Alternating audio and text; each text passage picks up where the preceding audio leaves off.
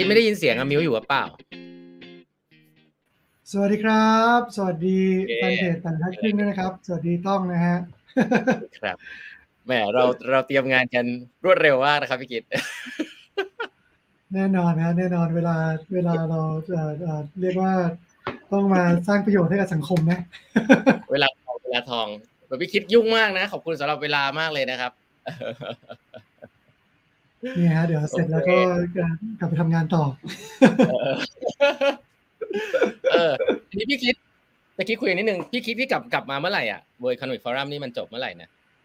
ก็ได้สักสองสามอาทิตย์แล้วนะครับ ก็มันก็ใช่ก็คือปีนี้ก็เหมือนเดิมนะครับ มันก็ประมาณหนึ่งอาทิตย์ใช่ไหมฮะก็อืมไป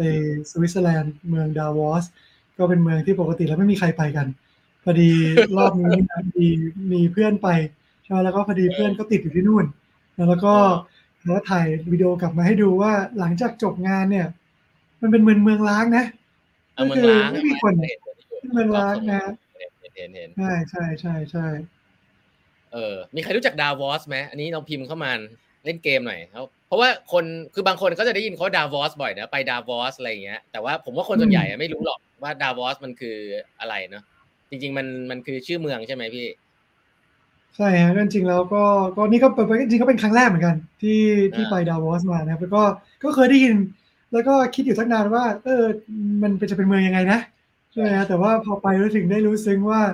เออ มันมันทำให้เมืองนี้มีคุณค่าขึ้นเยอะเลยเพราะว่าปกติแล้วไม่มีใครไปไงเออทำให้ก็คิดว่าคิดว่าแนวคิดเริ่มต้นก็คือว่าเป็นเมืองที่ห่างไกล แล้วก็ที่พักก็ไม่ค่อยมีอาหารอืมการกินก็ลำบาก ถ้าเกิดเป็นปกติเราไปเที่ยวก็คงคิดว่า เราคงไม่เลือกเมืองเนี้ยเพราะว่าเพราะว่ามันไม่สบายไงนะอ่าเออแต่ว่าแต่ว่าที่ที่เขาทำให้มันยากก็คือ คงจะรู้สึกว่าในมุมกลับกันก็คือทำให้รู้สึกว่ามันมันมันมันเอ็กซ์คลูซีฟนะมันแบบอ่าเฮ้ยเพราะมันยากนี่ไงมันเลยต้องใช้ความพยายามในการไปอ่าใช่ไหมฮะเออก็อ่าเออก็เลยเลยเลยเข้าใจว่าต้องมีกุศโลบายแบบนี้นะใครจะอ่าบอกให้เปลี่ยนเมืองก็ไม่ยอมเปลี่ยนนะเพราะว่าเพราะว่าเขาจอง เขาจองโรงแรมไว้สิบปีล่วงหน้าแล้วเอ้าจริงเหรออ่าใช่เขาบอกว่าเขาไม่ได้โรงแรมนี่เขาไม่ได้จองกันปีต่อปีนะหมายถึงว่า ผู้จัดงานเนี่ยเขาก็ฉลาดนะเขาก็ฉลาดอืมก็คือว่าเขาก็ไปทำสัญญากับโรงแรมไว้เลยล่วงหน้าสิบปี ว่าเนี่ยอ๋อจะจองล่วงเออจองล่วงหน้าสิบปี แล้วก็อาจจะจองหนึ่งหมื่นบาทมามาขายเอ่อคนอื่นๆสักหนึ่งแสนบาทอะไรเงี้ยนะก็โอเคละใช่ใช่ อ๋อเออเอองี้ผู้จัดนี่ก็ได้เงินเยอะเนอะเพราะว่าจริง ๆ แล้วตอนแรกนึกว่าแบบเงินไปที่โลโก้ก็อาจจะไปเยอะพอสมควร แต่ว่าก็ต้องมีคนได้เงินไปจากการอัพแวลูโอ้จริงๆจริง ๆ เรื่องนี้ดีเบตกันเยอะมากนะมันก็แล้วก็เอ่อแล้วก็ได้มีเอ่อเอ่อพี่ก็ได้มีโอกาสไปสัมภาษณ์แล้วก็คือคนที่นั่นเลยคนโลโก้ใช่ไหมอ่าเฮ้ยคนโลโก้เขาไม่ได้แฮปปี้นะอ่าจริงไม่แฮปปี้แล้วเหรอเอาเหรไม่อแฮปปี้อ่าเพราะอะไรมันมีมันมีหลายกรณีเช่นเอ่อเขารู้สึกว่า เออเขาแบบอาทิตย์นั้นมันเป็นเมืองเขาก็เละไปเลย อันนี้ก็หนึ่งเรื่องใช่ไหมอันที่อันที่สองพี่คิดว่าคนที่ใช้ชีวิตตรงนั้นจริง ๆ เนี่ยน่าสนใจเพราะยกตัวอย่างเอ่อคนขายก๋วยเตี๋ยว แล้วก็มีร้านเอ่อขายก๋วยเตี๋ยวอยู่ของเขาเนาะเอ่อในสัญญาเขาเป็นเจ้าของร้านขายก๋วยเตี๋ยวแต่เจ้าของร้านขายก๋วยเตี๋ยวไม่ได้แปลว่าเขาเป็นเจ้าของเอ่อตึกแถวนั้นนะอ๋อไงอ๋อขอขออภัยฮะตึกแถวนั้นน่ะเขาก็ไปเช่าต่อมาอีกทีหนึ่งหมายถึงร้านเจ้าของเอ่อเจ้าของร้านก๋วยเตี๋ยวต้องไปเช่าที่ใช่ไหม ในสัญญาเช่าที่ของเจ้าของร้านขายก๋วยเตี๋ยวเขียนว่า คุณใช้ได้ทั้งปีเลยนะ แต่ถ้าถึงช่วงดาวอสอะคุณต้องออกอ๋อเออนั่นแปลว่าอะไร แทนที่อืมเจ้าของร้านขายก๋วยเตี๋ยวอะจะสามารถกอบโกยได้ในช่วงนั้นนะเพราะคนเยอะใช่ไหมคนมาเยอะเปล่า คนที่กอบโกยคือ landlord อ๋อนะเพราะ landlord เนี่ย ไปปล่อยเช่าให้กับบริษัทต่างๆ ที่อยากจะไปออกบูธออกอะไรเงี้ยก็อ่าไปเช่าแพงๆแทน เออ คนคนที่อยู่ local จริง ๆ ก็เลย ก็เลยไม่ได้ชอบ เออ เพราะว่าอันนี้เป็นเป็นอะไรที่โลกมันมีความโลกมันมีความ capitalism มาก capitalism ไม่เท่าเทียมกัน ไม่เท่าเทียมกันนะเออ capitalism แล้วก็ไม่เท่าเทียมกันแบบเยอะมากๆ ก็อ๋อเออพอได้ไปคุยกับคนที่เป็น local จริง ๆ ก็เลยรู้ว่า เออแบบมันก็ทุกอย่างมีสองด้านนะ ด้านที่เราเห็นผู้เห็นผู้บริหารเห็นผู้นำประเทศไปสองพันแปดร้อยคน เยอะที่สุดในประวัติศาสตร์54ปีของดาวอส ก็คือแบบเออเราก็ตื่นเต้น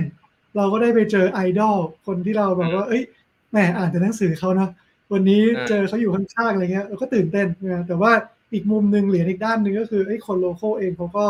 เขาก็ไม่ได้ทุกคนที่แฮปปี้เออมันก็มีความไม่เท่าเทียมกันอยู่อน่าสนใจนี้พี่พี่พี่คิดเล่าให้ฟังหน่อยได้ไหมครับว่าผู้นำระดับโลกที่เขาไปเนี่ยอันนี้คือมันคือเป็นที่จัดของงานที่ชื่อว่า World Economic Forum ใช่ไหมอาจจะเล่าให้ฟังได้ไหมว่าว่าใครไปบ้างอะไรอย่างเงี้ย ครับก็จริงๆแล้ว World Economic Forum เนี่ยเขาก็เขาก็มีคุณทีเรียอยู่นะครับ โดยปกติแล้วเนี่ยคุณทีเรียก็คือว่าคนที่จะได้ไปเนี่ยที่เป็น Official นะเอ่อที่เป็น Official เพราะจริงๆแล้วมันก็มีหลายแบบมีแบบ Affiliate เดี๋ยวเจอคือแบบที่พี่ไปก็คือเป็นแบบ non official แต่ก็แต่ก็แต่ก็เข้าไป participate ได้นะแต่ว่ามันมีแบบที่เป็น official จริงๆนะถ้าเรากำลังคุยกันถึงแบบที่ official จริง ๆ เนี่ย ก็บริษัทเนี่ยที่ที่ไปเนี่ยก็น่าจะมีรายได้ประมาณสัก5บิลเลียนนะหรือถ้าเกิดคิดเป็นเงินไทยก็น่าจะคูณ 35เข้าไปก็เออก็แสนแสนล้านอะเออบริษัทแสนล้านแต่ถ้าสมมติเราพูดถึงบริษัทไทยอะจริงๆก็มีอยู่สักสิบบริษัทแล้วกัน ที่ที่นับได้เลยนะครับว่าว่าใครได้ไปบ้างนะครับ แล้วก็แต่ว่าทีนี้เขาไม่ได้เชิญกับเฉพาะแค่บริษัทเอ่อคือเนื่องจากว่าเขาบอกว่าแนวคิดของ World Economic Forum เนี่ย ก็คือเป็น Public Private Partnership เนาะก็คือตัว World Economic Forum เองก็เป็น non-profit organization แต่เป็น non-profit ที่รวยมาก นะจริง non-profit ไอ้ที่รวยมากที่รวยมากเรียกว่ารวยมากแต่ว่าเขาก็ตั้งขึ้นมาเป็น non-profit นะครับ แล้วก็แล้วก็คนที่มาเนี่ยก็นอกจากจะเป็นนอกจากจะเป็นผู้ผู้บริหารนักธุรกิจแล้วเนี่ย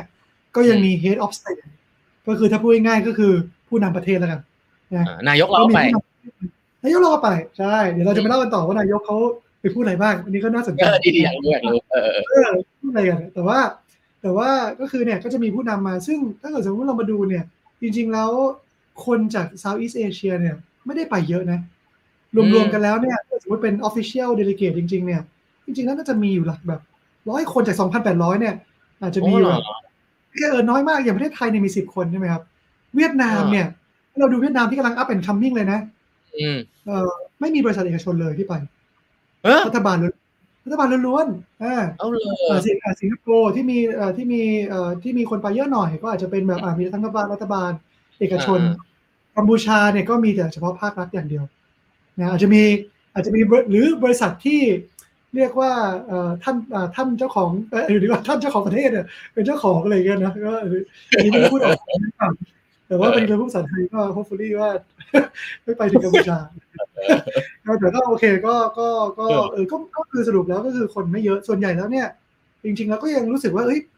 น่าเสียดายอะเอออยากจะให้ให้ให้ให้คนที่ในอยู่ในเอเชียตะวันออกเฉียงใต้หรือประเทศไทยเนี่ย มีโอกาสเหล่านี้มากขึ้นนะได้ไปได้ไปเจออะไรนี่เขาไปทำอะไรกันใช่ไหมฮะปกติแล้วเขาก็จะไปคุยกันก็คือทั้งสัปดาห์เนี่ย ก็เหมือนกับว่า ถ้าสรุปโดยสรุปก็เลยก็เหมือนกับว่ามาอัปเดตว่าโลกเนี่ย ในปี 2024 เนี่ย หน้าตามันจะเป็นยังไงนะ เออซึ่งก็ดี ก็คือเราก็ได้ฟังอย่างอย่างพี่เองก็โชคดีได้ฟังแบบเฮ้ยโอ้โห Satya Nadella เอสไม CEO Microsoft นะ Marc Benioff เออเจ้าของ Salesforce Sam Altman OpenAI ฟังแบบที่อยู่ติดกันแบบนี้เลย ห่างกันประมาณ3ฟุตเนี่ยเออก็รู้สึกว่าเออรู้สึกว่ารู้สึกว่าดีคือเขาสิ่งที่เขามาเล่าให้ฟังเนี่ยมันก็เป็นเหมือน outlook ของเขาซึ่งซึ่งเป็น very global view นะก็คือเรียกว่าเขาเห็นของมาทั้งโลกเขาเขาเขาจับอยู่เรื่องนี้เขาเป็น expert เรื่องนี้ เออคือเขาก็มาเล่าเรื่องพวกนี้ให้ฟังนะหรือว่าถ้าเกิดสมมติใครเป็นสาย sustainability เนาะก็เอ่อไว้เอ่อเอ่อ ex vice president Al Gore ใช่ไหมครับก็ก็มาอะไรเงี้ยนะหรือว่าเอ่อจอห์นเคอรีที่เขาเป็นตัวแทนที่ที่พูดเรื่องตัวแทนเรื่อง sustainability ของที่อเมริกาเลยใช่ไหมตัวแทนประธานาธิบดีนะก็ก็มาด้วยแต่อย่างเงี้ยเราก็จะได้จะได้จะได้เห็นวิวของทั้งเรื่องทุกๆเรื่องที่เป็นที่เป็นสิ่งสำคัญ ของโลกนะรวมไปถึงแน่นอน ก็เรื่องเศรษฐกิจสงครามอะไรเงี้ยนะก็มากันหมด เออเออเอ้ยคุยเรื่องเรื่องนี้เลย theme theme นี่มันมีอะไรบ้างพี่ใน AI แน่นอนนะเออคุยเรื่อง AI กันเวอร์มันมันเวอร์ไปไหมมันแบบโอ้โห AI หมดเลยทุกอย่างเลยป่ะจริงจริงจริงเออ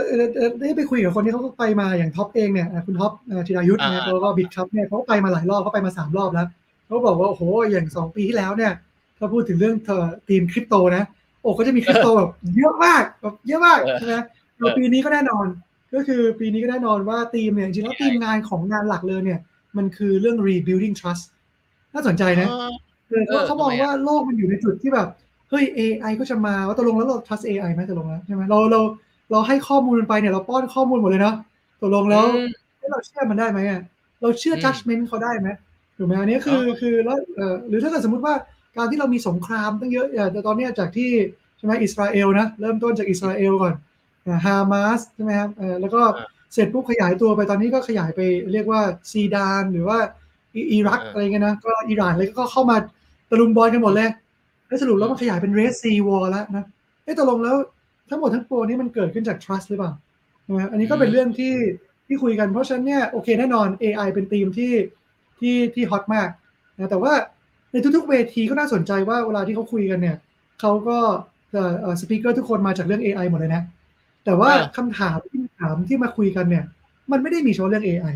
เออสุดท้ายแล้วมันก็โยงไปที่เรื่องแบบ sustainability เรื่องพลังงานนะเฮ้ยตกลงแล้วถึงแล้วเราเคยตั้งคำถามไหมว่า AI ที่เราใช้กันอยู่ทุกวันเนี้ยเอ๊ะพลังงานมันออกมาจากไหนเนี่ยนะเออสิ่งหนึ่งที่ได้ยินจากแซมอัลแมนนะอันนี้ก็น่าสนใจมากนะ แซมก็บอกว่าเออ AI เนี่ย ทุกคนก็รู้ว่ามันจะมา GPT 2เนี่ยก็ใช้ computing power มากกว่า GPT 3 10 เท่า GPT 3แล้วก็ใช้เอ่อ GPT 4ก็มากกว่า GPT 3อีก 10 เท่า เพราะฉะนั้นเนี่ยอืมสมมติมันผ่านไปถึง GPT 5นี่ก็พันเท่าแล้วเนาะในอืม computing power ที่ใช้ตกลงแล้วไอ้ computing power เนี่ยเออแซมก็บอกว่าถ้าจะไปลงทุนนะตัวเขาเองเนี่ย ถ้าจะไปลงทุนในปี 2014 หรือปีต่อๆไปเนี่ยเขาลงทุนอยู่แค่2อย่างในโลกมอย่างแรกก็คือ computing power ก็คือใครอืมสามารถ สั่ชิปต่างๆ นี่เราเพิ่งเห็นว่า NVIDIA ก็เพิ่งทำ new high NVIDIA ไปนะเอ้ยเพิ่งทำ new high ไปก็คือแบบนิวไฮเรียกว่านิวไฮตลอดเวลาเออเนี่ยตลอดเวลาเลยนะมันก็คือแบบเพราะฉะนั้นเนี่ยใครใครทำเรื่องนี้ก็แซมบอกว่าก็คือลงได้เลยใช่ไหมนี่ข้อที่ข้อที่หนึ่งอันนี้ก็อันนี้พวกเราก็คงไม่แปลกใจ เพราะว่าก็ชิปใช่ไหมอืมไม่ว่าจะเป็นเอ่อ CPU GPU เอ่อมันก็ต้องก็ต้องก็ต้องแบรนด์พวกนี้แหละใช่ไหมอืมแล้วก็ต่อไปมี QPU อีกใช่ไหมอ่าควอนตัมอ่าอ่าแต่นี้ แล้วแล้วนอกจาก computing power ที่ใช้มันคืออะไร มันก็คือเรื่องของพลังงานนะทีนี้พลังงานแน่นอน เออ พลังงานจะไปขุดจะไปเอาน้ำมัน จะไปเอาก๊าซธรรมชาติมาปั่นไฟใช่ไหมมันก็อาจจะโลกมันต้องมันโลกมันต้องเขียวขึ้นแล้วนะโลกมันเดือดแล้วใช่ไหมเออ renewable พอไหมอะ renewable แซมก็ถามเลยว่า ทุกคนคิดว่า renewable มันพอไหมอย่างวันนี้เนี่ย ประเทศไทยเองเนี่ย เราก็บอกว่าอันนี้ก็พี่ก็ชอบพูดนะบอกว่าเฮ้ยที่เราเอ่อตัวตัวตัวเองก็ขับรถ EV นะ จริงๆแล้วเบื้องต้นก็รู้สึกดูเป็นคนดีนะดูแบบเฮ้ยอืมโอ้โหเราขับ EV นะช่วยโลกเนี่ยแต่ถ้าเกิดสมมติถามไปอีกชั้นหนึ่งว่าพลังงานที่ใช้มาจากไหนอะอ๋อก็ประเทศไทยสิบเปอร์เซ็นเออไม่เกินสิบห้าเปอร์เซ็นต์ถูกป่ะมาจาก renewable อีกเจ็ดสิบเปอร์เซ็นต์เจ็ดสิบเปอร์เซ็นต์ยังมาจากก๊าซธรรมชาติอยู่ใช่ไหมฮะใช่หรือว่าถ่านหินนิดหน่อยอะไรก็ก็คือ เพราะฉะนั้นเนี่ยมันก็ไม่ renewable แซมก็เลยบอกว่าตัวเขาเองเนี่ยเขา bet กับ fusion นะเขา bet กับ fusion อ่า energy อืม เพราะว่าเพราะว่าพลังงานลม หรือว่าพลังงานไม่พอแสงอาทิตย์เนี่ย มันก็โอเค มันไม่พอหนึ่งสองอืมมันก็อาจจะหยุดเมื่อไหร่ก็ได้ก็ไม่รู้ว่าวันนี้ลมไม่พัด หรือว่ากลางอ่าคืนละก็ไม่มีแสงอาทิตย์ใช่ไหมทำยังไงเราก็ต้องเปิดแอร์นอนนะเพราะฉะนั้นหรือตอนกลางคืนเราก็ยังเราก็ยังใช้ AI กันอยู่นะก็เพราะฉะนั้นเนี่ยมันก็เลยไม่พอนะอย่างเงี้ย อันนี้ก็เป็นเออเป็นสิ่งที่เป็นสิ่งที่เราก็ฟังแล้วเราก็เออก็จริงนะเออก็น่าจะอืมเพราะฉะนั้นก็ไม่ได้มาใบหุ้นไม่ได้มาใบหุ้นนะ แต่ก็แต่ก็ชิปใช่ไหมกับฟิวชั่นหรือหรือ renewable energy ก็ก็เป็นสิ่งที่เออแซมบอกนะเขาคุยกันเยอะแต่ว่าอืมพอที่อยากจะบอกก็คือว่าพอเขาพูดแบบนี้ปุ๊บนะเออคือนะก็ก็คุยเรื่อง AI ไปตั้งเยอะ สุดท้ายก็กลับมาตกเรื่องพลังงาน สุดท้ายก็กลับมาตกเรื่องแบบ sustainability แต่กลับมาอืมตกเรื่องแบบเอ้ยเรื่องแบบเออเรื่องสงครามอะไรเงี้ยคือแบบคือมันก็จะเป็นประเด็นที่ที่เอ่อทั่วโลกให้ความสนใจนะแล้วก็ในหลายๆพาเนลเนี่ยที่เขาคุยกัน เขาก็ให้ความสนใจพวกนี้เยอะ อืมหมายถึงว่าเขาสนใจเรื่องสงครามเนี่ยฮะว่าแบบมันจะทะเลาะกันมากขึ้นกว่านี้หรือเปล่าฮะอ่าเพราะเพราะว่าเพราะสุดท้ายแล้วเนี่ยเขาก็บอกว่าอะอย่างเรื่องสงครามเนี่ยโอ้โหวันนี้ก็อืมอันนี้ก็สนุกนะเออพี่ก็อ่าไปฟังอีกเซสชันหนึ่งนะก็คือมาถึงปุ๊บเนี่ยเอ่อทางเอ่อทางเอ่อ president ของ EU ใช่ไหมชื่อคุณออโรราเนี่ยชื่อคุณออโรราเนี่ยเขาก็ออกมาปุ๊บเนี่ยเขาก็มาบอกก่อนเลยว่าเนี่ย สงครามที่เกิดขึ้นเนี่ยอยู่โดยเฉพาะอ่านี่โยกไปยูเครนรัสเซียแล้วนะอ่าก็บอกว่าเนี่ยประณามเลยปูตินเนี่ยมันไม่ work นะเขาก็ก็พูดชัดโอ้โหเขาก็เขาก็ name ชื่อเลยนะเออเขาก็ name ชื่อแบบเออเนี่ยเขาก็ไม่เห็นด้วยอะไรเงี้ยนะแล้วก็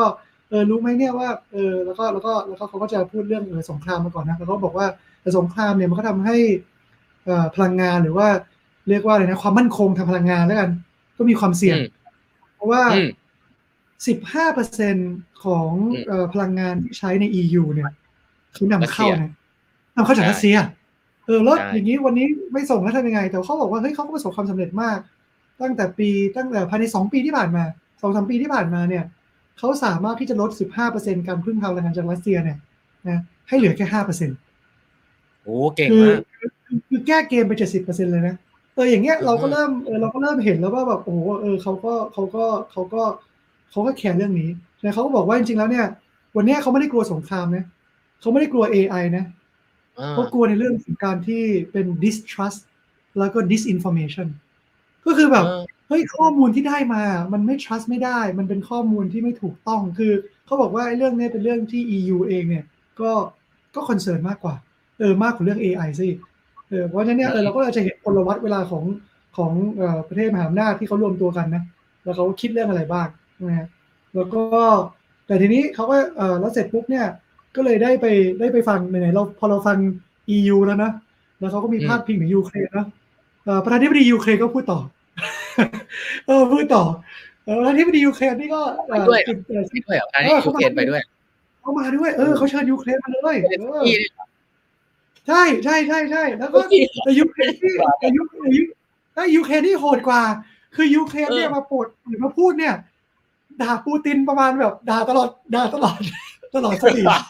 เนี่ยเออเออเออแบบเนี่ยแน่นอนโลอยู่กแล้วที่มันแย่แล้วทุกวันเนี่ยประเทศที่มันแย่ทุกวันเนี่ยมันเป็นเพราะคนคนเดียวเลยนะ มันแบบสุดยอดแบบเฮ้ยเขาสามารถพูดแบบนี้ในเวทีโลกนะเออตอนที่แบบฟังครั้งแรกก็รู้สึกว่าตื่นเต้นดีนะแบบว่าเออมันมันชัดเจนดีเมสเซจที่ที่เขาอยากจะบอกโลกอะ มันชัดเจนนะแล้วก็แล้วก็ดูเหมือนว่าโลกก็จะรีสปอนส์ใช่ไหมที่จะแบบเฮ้ยอืมก็หลายๆหลายๆคนก็เห็นด้วยกับเขา แล้วก็ยังประนามกันทางการการของรัสเซียอยู่อย่างเงี้ยเออก็ก็ก็เห็นในมุม politics แล้วก็เห็นในมุมของเอ่อสิ่งที่มันจะมากระทบกับประเทศเพื่อนบ้านอะไรเงี้ยนะก็เออก็ก็ก็สนุกดี อืมครับ แล้วเรื่องเลยแล้วแล้วเขาแตะเรื่อง climate ยังไงบ้างพี่คือตรง climate change นี่มันเป็นเรื่องใหญ่ไหมแล้วมันมีการทำแบบจริงจังไหมหรือว่ามันมันแค่แตะผิว โอ้จริงๆจริง ๆ ทั่วโลกเนี่ยก็จริงจังมากโอเคทีม climate เนี่ยกระจายอยู่ทั้งงานนะครับเอ่อเอ่อเอ่อสิ่งอืมหนึ่งที่เอ่อที่ที่เขาคุยกันเยอะนะแล้วก็จริงๆก็เป็นประเด็นอยู่เลยในตอนนั้นเนี่ยตอนแบบสดๆร้อนๆเลย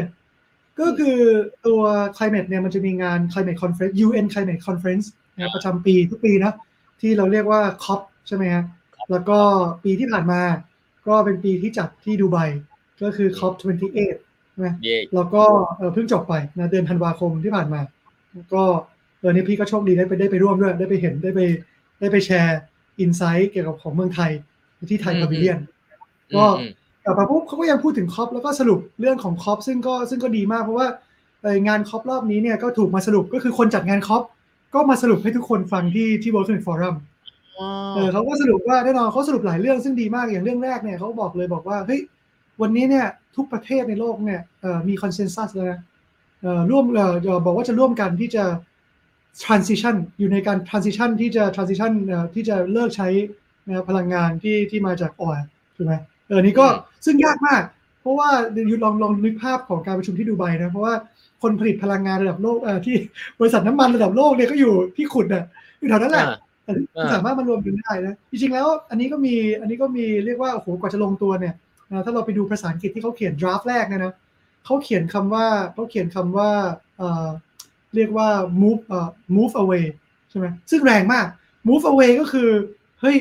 เอ่อไม่ไม่ไม่ไม่ใช้แล้วเว้ย ก็คือเลิกเลยเออซึ่งอืมคำเนี้ยตอนตอนหลังเนี่ยมันก็ถูกมาเปลี่ยนเป็นเหมือนกับ transition away คือก็อ๋อดูค่อยๆเอ่อมีความเหมือนกันมีความมีอะเข้าใจเข้าใจ politically correct อะไรเงี้ยนะเอออยู่ที่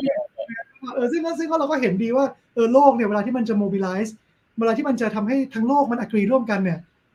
ศิลปะมันมีอะมันไม่ใช่ใช้แค่ ใช้แค่ความเก่งหรือใช้แค่วิทยาศาสตร์นะ มันคือศิลปะต้องมีเออเออแล้วก็เขาบอกว่าทั้งโลกเนี่ยก็อยากจะเพิ่ม renewable energy เพิ่มขึ้นอีก 30%อะไรเงี้ยนะก็คือแบบอะก็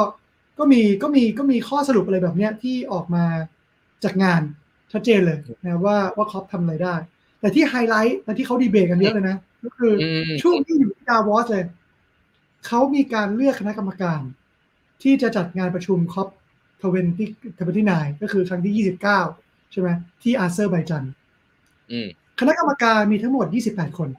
อืมทั้ง28คนเป็นผู้ชายทั้งหมดเลยเฮ้ยโอ้โหโอ้โห อันนี้คือ อันนี้คือดีเบตเลย คือ Yeah. ถึงขั้นที่ว่าเอ่อไปเอ่อพี่ไปงานตอนเย็นอันหนึ่งที่เป็นงานเลี้ยง จะจะจะจัดโดย TNC เขาเป็น The The Nature Conservative แล้วก็ CEO เขาเป็นผู้หญิงเนาะ เขาก็ออกเขาก็ก็ไม่รู้เกี่ยวก็เกี่ยวกับเขาแหละเพราะมันคืองานคอปนะเขาก็ออกมาพูดอย่างแรกเลยก็คือเนี่ย เราต้องช่วยกันประนามเรื่องนี้ เราต้องช่วยกันประนามการที่มีผู้ชายโอเมลอะไรเงี้ยนะเพราะฉะนั้นต่อไปเวลาเราเวลาเราไลฟ์เนี่ยเราต้องเชิญผู้หญิงมาด้วยนะต้องเราต้องมี diversity แล้วแล้วจะได้มีแบบ mixture อะไรเงี้ยนะเออนี่ก็เป็นเรื่องที่ตลกดีที่แบบว่าตลกคือตลกไม่ค่อยออก ก็คือว่าเอ้ยมันคิดกันยังไงวะเนี่ยแบบไม่มีเออผู้หญิงเลยสักคนแปลกมากเลยอะนี่ยังไงเออนะ ต้องเตือนเหรอวะเออแปลกมากเรื่องนี้ sensitive มากเลยนะนะเดี๋ยวนี้ก็เป็นเพราะฉะนั้นเนี่ยเวทีโลกเนี่ยเราก็จะเห็นแบบนี้นะเราก็จะเห็นเรื่องเอ่องาน conference ต่างๆ ที่จัดในทั่วโลกเนี่ย ก็จะไม่มีนะ panel ที่แบบมีแบบ all male อะไรเงี้ยนะมันก็จะต้องจะต้องหายไป ไม่ได้ไม่ได้ไม่ได้เลย โอ้ยเรื่องนี้เรื่องใหญ่ อ๋อครับ อันนี้คือเรื่อง climate นะเออแน่แล้วเขามีเรื่องมาพูดถึงเรื่องเศรษฐกิจอะไรอย่างนี้ไหมพี่ คือเฮ้ยเศรษฐกิจมันจะดีขึ้น หรือว่ามันเป็นเรื่องเล็กไปแล้วดอกเบี้ยลดดอกเบี้ยเพิ่มดอกเฟดดอกเบี้ยเพิ่มดอกเบี้ยลดอะไรอย่างเงี้ยไม่เล็กฮะเศรษฐกิจก็แน่นอนเพราะว่าจริงๆแล้วที่นู่นเนี่ยก็ทุกๆปีนะเอ่อทุกปีเนี่ยก็เอ่อเขาก็จะมี session ที่เรียกว่า chief economist briefing เออก็เหมือนกับว่าถ้าจะไม่ผิดเนี่ยเขา survey ตัวเลขก็คือเซอร์เวยเอ่อเอ่อ economist เนี่ยแปดร้อยคนแปดร้อยคนเออรวมกันแล้วเขาก็บอกว่าแปดร้อยคนนี้เนี่ยนะก็ ก็บอกว่าห้าสิบหกเปอร์เซ็นของแปดร้อยคนนี้เนี่ย บอกว่าเศรษฐกิจจะไม่ดีปีนี้ อีก 42เปอร์เซ็นบอกว่าจะทรงๆหรือดีขึ้น ฟังดูแล้วก็ เอ๊ยยังไงนะ ก็มันก็ดูไม่ค่อยฟันธงนะก็ดูไม่ค่อยฟันธงนะเออ แต่ว่าเออแต่ว่าก็มีทางเอ่อซีอของบาเคลเขาก็ครับออกมาฟันธงเฮ้ยออกมาฟันธงให้บอกว่าปีนี้ ถ้าใครเล็งๆอยู่ อยากรู้ว่าดอกเบี้ยตอนนี้ที่อเมริกาก็น่าจะพีคแล้ว ดอกเบี้ยจะลดเท่าไหร่ ลดกี่เปอร์เซ็นต์เขาฟันมาแล้วว่าหนึ่งเปอร์เซ็นต์เขาจะฟันลดในไปงานปีเลยเออจนถึงปลายปีนะเขาฟันในงานอ่าแล้วถ้าเราไปดูดอทพลอตต่างๆ ก็อาจจะบอกว่าเฮ้ยอาจจะ 0.75 หรือบางคนก็อาจจะ 1.25 อะไรเงี้ยแต่ว่าเออแกก็เลยฟันมาว่าเอ้ยหนึ่งเปอร์เซ็นต์แล้วกันนะแล้วก็อ๋ออย่างนี้เตรียมเตรียมเตรียมซื้อหุ้นนะเตรียมจะคือ คือจริงแล้วพอพอเราพอเราได้สัญญาณแบบนี้เนี่ยสำหรับสำหรับเอ่อสำหรับเอ่อตัวพี่เองที่ที่เป็นนักลงทุนใช่ไหมเป็น investor เราก็ใจชื้นมากเพราะว่าเราก็บอกเออว่าเอ้ยถ้าอย่างนั้นเนี่ยแสดงว่าไม่ว่าจะเป็นตลาดหุ้นใช่ไหมครับ หรือว่าการลงทุนในสตาร์ทอัพก็น่าจะช่วงที่เป็นช่วงที่เลวร้ายหรือที่เรียกว่าวันเออเออเออไอ winter funding เนี่ยเออมันน่าจะผ่านไปแล้วนะถูกไหมมันน่าจะผ่านไปแล้วนะมันน่าจะแบบอะก็หลังจากช่วงนี้เนี่ยก็น่าจะก็น่าจะค่อย ๆ ดีขึ้น เออค่อยๆดีขึ้นแล้วการลงทุนที่ เออ raise fund ง่ายขึ้นการลงทุนที่เราสองคนไปลงไว้ก็น่าจะโอเคเติบโตเออจังหวะเลยถ้าพี่ตลกมากเพราะจริงๆเราสองคนก็ไปลงทุนอะไรเล็กๆน้อยๆไว้แบบ หลายหลายหลายดีลนะที่ที่ที่เจอแล้วสนุกสนานเออเออไม่เป็นไรพวกนั้นความเสี่ยงสูงเราก็เก็บไว้ไม่บอกภรรยาอ๋อเออเออเออ แสดงว่าเรื่องอีโคโนมีนี่เออจริง ๆเขาไม่ได้คุยกันแค่เรื่องเรื่องเรื่องอีโคโนมิกเนี่ยจริงๆเขาคุยถึงภาพใหญ่เขาคุยเรื่อง region ไหนเป็นพิเศษไหมจะคุยเรื่องจีนไหมจีนเป็นไงบ้างอะไรอย่างเงี้ยมีไหมมีก็จริงๆจีนก็จริงๆก็มีก็เนี่ยก็คืออะไรนะเอ่อมิสเตอร์ลีนะก็คือเอ่อ president ไม่ได้มานะ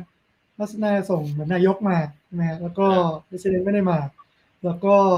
จีนจริงๆก็ก็มีก็เอ่อ ทุกคนก็คิดว่าจีนเนี่ย มันก็จะเรียกว่าอะไรไม่ได้ไม่ได้คงไม่ได้ล้มหายตายจากไปเลยวันนี้อะไรไหมคือทุกคนก็ไม่ได้เชื่อว่าจีนจะแบบเออตอนนี้เราเขาไม่ค่อยดีแหละเออแล้วก็ economic growth เนี่ย ถ้าเกิดสมมติเราไปถามคนที่นู่นเนี่ยเอ่อเอ่อตัวตัวเลข report ออกมาเขาบอกว่าประมาณสอง growth สองจุดแปด growth อะไรหรือ growth เลยมาสามกว่าๆอะไรประมาณนี้นะ แต่ว่าคนที่อยู่ที่นู่นจริง ๆ เนี่ยเขาบอกว่าจริงๆแล้วมันไม่ growth เลยนะเออ คือมันแบบอืมคือเรียกว่าเรียกว่าเออเรียกว่าน่าจะน่าจะอยู่ในจุดที่ ก็เหนื่อยไปอีกสักพักใหญ่ เหนื่อยไปอีกสักพักใหญ่เออก็ก็ดังนั้นที่เอ่อรัฐบาลก็พยายามจะคงไอตัวที่มันโตเนี่ย เราก็เชื่อว่ามันน่าจะโตจากฝั่งภาครัฐแหละหมายถึงว่าเติมเข้าไปหน่อยอะไรเงี้ยนะแต่ว่าแต่ว่าคนที่อยู่ที่นั่นจริง ๆ เนี่ย ก็ค่อนข้างค่อนข้างลำบากนะเงินเดือนไม่ค่อยขึ้นอะไรเงี้ยใช่ไหมก็เออก็จะมีความที่ที่ท้าทายเออเซี่ยงไฮ้ นะก็หลายเออเพื่อนๆหลายๆคนเออพี่พยายามถามไปไปย้ำนี่จนถึงตอนนี้ผ่านโควิดมาก็เดี๋ยวเดือนพฤษภานี้จะได้กลับไปจีนครั้งแรกเออก็ก็ตื่นเต้นน่าจะได้ไปอ่าช่วงนี้ไปเขายกเลิกวีซ่าใช่ไหมไปไปง่ายขึ้นอ่ายกเลิกวีซ่าแล้ว เพราะฉะนั้นเนี่ยเราก็จะง่ายขึ้นนะแล้วเราก็จะคนจีนก็จะมาบ้านเราได้เยอะขึ้นนะฮะก็อ่าอก็เลยคิดว่าเดี๋ยวเดือนเดือนพฤษภานี้ก็น่าจะได้ไปดูว่า เพราะวันนี้เนี่ยทุกคนที่ที่รู้จักที่อยู่ที่เมืองจีนก็บอกเหมือนกันบอกว่า เอ้ย มัน มันเรียกว่าเซี่ยงไฮ้ไม่เหมือนเซี่ยงไฮ้เดิมนะจริงเหรอคน expat expat กลับบ้านหมด กลับไปหมดแล้วหรือยังกลับไปหมดแล้วหรือยังไม่กลับมา และก็ไม่แน่ใจว่าจะกลับมาหรือเปล่า expat หลายๆคนเนี่ยคือถึงขั้นมูฟประเทศเลยนะก็คือมีเพื่อนที่เมืองจีนบางคนติดต่อมาบอกเฮ้ยมีงานในเซาท์อีสเอเชียไหมคือเขารู้สึกว่ามันเริ่มไม่แน่ใจมันดูมันดูไม่ค่อยมีโกรธมันดูไม่ไม่วายมันไม่สดใสเหมือนเดิมเอออันเนี้ยก็อันนี้ก็เป็นเรื่องที่เออที่ที่โอ้โหก็ก็ถ้าคนอยู่ที่นู่นก็น่าจะเหนื่อยหน่อยนะเหนื่อยหน่อยเออเออเออคือผมมารู้ว่ามีแบบคือหลังๆก็ไปสิงคโปร์อะไอค่าให้ค่าที่มันแพงมากโรงแรมแพงมากเอ่อสิงคโปร์นี่ฉลาดมากเลยเขารู้ว่าจีนมีปัญหาเขาทำนโยบาย attract คนจีนมาหมดเลย แล้วแบบที่ยังแพงคือนะบอกโคตรเก่งเลยอะคือรู้ก่อนล่วงหน้าแบบเออโคตรเก่งสิงคโปร์นี่ของแพงมากเลย ก็ คนจีนย้ายไปตรงไหนตรงนั้นแพงอะ เออเออฟัง เออ แล้วเรารู้สึกว่าแบบ อืมแหมอยากจะคิดอะไรอย่างนี้ได้บ้างจังดีจัง ของเราก็คิดได้ประมาณนี้ เนี่ยที่ที่ที่ไปก็ weekend ที่ผ่านมาก็ไปพารากอนนะเฮ้ย food court พารากอนเนี่ย ของก็แพงเหมือนกันนะอะแพกับงข้าวขอกับข้าวขายคนจีนเนี่ยเออกับข้าวแกงเนี่ย ก็อืมจานละสามสี่ร้อยนะเฮ้ยเพราะฉะนั้นเนี่ยไม่จริงเหรอเราก็อาจจะเฮ้ยเราก็อาจจะเก่งเรื่องประมาณนี้นะถูกไหมเออคือแบบว่าเฮ้ยเราก็ เราก็เราก็เราก็ catch the wave เหมือนกันแต่พอดีที่สิงคโปร์ก็อาจจะขายที่ขายบ้านอะไรเงี้ยนะก็เออเออจะโหดหน่อย เราก็ต้องเราก็ต้องช่วยกันนะว่าเฮ้ยเราทำยังไงที่เราจะ attract แล้วก็ดูดเงินคนจีนมาช่วยบ้านเราบ้างเนี่ยเพราะตอนนี้ที่ผ่านมานี่เขาจีนเขาก็ฉลาดไงเขาก็ให้เงินหมุนเวียนอยู่ในเอ่อเอ่อใช่เศรษฐกิจของเขาเองนะฮะโอนเอินเลยก็อยู่ในแอปเขาก็อาจจะอืมยากลำบากหน่อย แต่ว่าเออผมคิดว่าต้องต้องต้องเออต้องช่วยกัน อืมอืมอืมอืมอืมน่าน่าน่าสนใจแล้ว เออ แล้วคนคนไทยที่ไปอย่างเงี้ยฮะเออเขาเขาไปไปทำอะไรกันที่นู่นนะไปไปฟังอย่างเดียวไหมหรือมีเขามีไป networking หรือไปทำอะไรกันไหมมันได้ได้ดีลธุรกิจอะไรกลับมาไหมเออนะจริงๆจริงๆแล้วจริง ๆ แล้วเนี่ยข้อดีของการไปที่เว็บเนี่ยเรียกว่าอย่างหนึ่งก็คือมันมีเราเรียกว่าเป็น bilateral meeting นะหมายถึงว่าถ้าสมมติเราเป็น CEO นะเราก็จะได้เหมือนที่เออเราก็จะมีแอปเขาจะมีแอปให้อืม ในแอปเนี่ย สมมุติว่าเราจะเราจะแชทหาใครก็ได้นะอืมแล้วคุยเลย สมมุติเราบอกว่าอ่า สมมุติว่ามีคนอยากจะแชทหานายกเราเขาก็แชทมาตรงได้เลยนะเออเฮ้ยแล้วก็แล้วก็แล้วก็นายนายกบอกว่าเอ้ยเจอกัน ก็เดินออกไปกินกาแฟกันสิบห้านาทีได้เลยเขาก็จะมีที่ให้นั่งกินกาแฟให้นั่งคุยกันเลยอ่าเนี้ยมันก็เลยทำให้มันก็เลยทำให้เอ่อเรียกว่าการประชุมวันออนวันเนี่ยพี่เอ่อเอ่อเคยได้ยินว่า บางคนเนี่ยอ่าไม่เอ่อไม่ได้ไม่เรียกบางคนแล้ว เอายกตัวอย่างแล้วกันอันนี้เอ่อเพื่อนเอ่อเพื่อนอืมคนคนหนึ่งก็คือแอนโทนีทานนะ ก็คือมซีอีโอ Grab มีไลน์ Grab คุยกันนะเออเขาก็บอกว่าเนี่ยสามวันเขาก็น่าจะมีสักสามสิบมิ팅นะในกลางวันเนี่ยช่วงช่วงแบบช่วงเดย์ไทม์เนี่ยก็เยอะมากเลยนะ ก็คือเรียกว่าได้ไปเจอผู้นำประเทศหรือว่าซีอีโอบริษัทใหญ่สามสิบบริษัท ก็ถือว่าก็ถือว่าก็ดีเหมือนกันเพราะว่าลองนึกภาพว่าเนี่ยถ้าเราต้องไปเจออืมสามสิบบริษัทเนี่ยเราต้องบินไปอะ ก็น่าจะใช้เวลาเยอะนะ อันนี้มันอาจจะเป็นเหตุผลว่าทำไมทำไมผู้นำในแต่ละประเทศเนี่ยเขาถึงยอมมาอืมเพราะว่ามาทีเดียวคุยไปเลยห้าสิบบริษัท คุยไปเลยร้อยบริษัท ก็ประหยัดประหยัด flight ลดลดการปล่อยคาร์บอนไปได้ร้อยร้อย flight ก็น่าจะก็น่าจะ make sense นะอันนี้ก็คือก็คือก็คือภาพที่ที่ที่เราไปส่วนคนที่ on stage เนี่ย จริงๆแล้วก็ประเทศไทยก็จะมีเอ่อท่านนายกแน่นอนอืมนะแล้วก็ มีท็อปมีคุณท็อปอืมเนี่ยอืมอืมอืมอืมก็อืมอืมก็แน่นอนนายกก็จะมี session พิเศษเลย คุยอะไรอะ อย่างถ้าท่านแม่นายกไทยขึ้นไปนี่เขาคุยเรื่องอะไรฮะท่านนายกเนี่ยก็จริงๆก็จะมี session ที่ที่ท่านขึ้นไปพูดเดี่ยวๆเลยนะแล้วก็มี session ที่ไปพูดกับเอ่อเราเรียกว่า session มันคือประมาณว่าอ่าอาเซียนอาเซียนอะประมาณแบบเออเรียกว่าอาเซียนแบบว่าจะจะยังไงต่ออะไรเงี้ยนะก็ ก็ตัวแทนก็จะมีท่านนายกเรา มีเอ่อนายกเวียดนามอืมนะแล้วก็มีผู้แทนของนายกฟิลิปปินส์เป็นประธานอ่าที่ฟิลิปปินส์นะก็พูดคุยอะไรกันนะก็แน่นอนนะถ้าเป็นเวียดนาม จริงๆแล้วเวียดนามนี่เด็ดมากนะโอ้โหพอเราเห็นเวียดนามในเวทีโลกเนี่ย เราก็รู้สึกว่าประเทศนี้นี่ก็ถามว่าน่ากลัวไหมก็น่ากลัวจริงๆนะเพราะว่า aggressive aggressive aggressive นะแล้วก็เออ aggressive แล้วก็มีท่ามีมีมีมาดของตัวเองที่ชัดเจนเออนะ เออเออเวียดนามเนี่ยเอ่อเวียดนามเนี่ยจริงๆแล้วการประชุมครั้งก่อนหน้านะครับที่เขาเรียกว่าดาวอสเออที่เขาเรียกว่า World Economic Forum ที่ summer นะมันจะมี winter ที่ดาวอสนะแล้วมันจะมี summer ที่เทียนจินนะอืมเออซึ่งเอ่อไอนายกเวียดนามเนี่ยเป็น session แรกพูดเปิดเลยนะหมายถึงว่าที่ที่เทียนจินรอบที่แล้วอะคือเขาคือเขาได้รับความสนใจแบบ เยอะมากไงนะพอมารอบนี้เขาก็เขาก็แน่นอนเขาก็โอเค ก็ไม่ใช่เวทีใหญ่ก็เป็นเวที เวที mid-size นะแล้วก็ออกมาพูดเขาก็แน่นอนเขาก็เขาก็ต้องพูดประเทศตัวเองก่อนนะว่าแบบเฮ้ยประเทศเขาเนี่ย ที่แค่ที่เขามาถึงทุกวันนี้ได้เนี่ย ที่เขาเติบโตอย่างรวดเร็วเฮ้ยมันเกิดจากอะไรบ้าง มันเกิดจากการที่เขาเป็น socialist เฮ้ยเจ๋งเลยนะเป็นเออเป็น socialist driven economy เออเป็นเออก็เออก็ชัดเจนว่าเขาก็จะเป็น socialist นี่แหละแต่ว่าเขา manage เก่งเว้ยเออมันก็ก็ทำให้ประเทศเติบโตได้ใช่ไหมแล้วก็ แล้วก็เขาก็ยังมีต้นทุนที่ต่ำใช่ไหมมี tech talent มากมายนะเพราะวันนี้เนี่ยอืมเวียดนามก็เอ่อประเทศไทยเราผลิตเอ่อ developer นะก็หรือว่าโปรแกรมเมอร์ engineer เนี่ยได้ปีละประมาณหมื่นคนใช่ไหมเวียดนามเขาก็ปีละแสนเบาๆนะก็ปีละนะปีละปีละปีละเพราะฉะนั้นเนี่ยโอ้โห sheer size มัน sheer size มันต่างกันเยอะนะ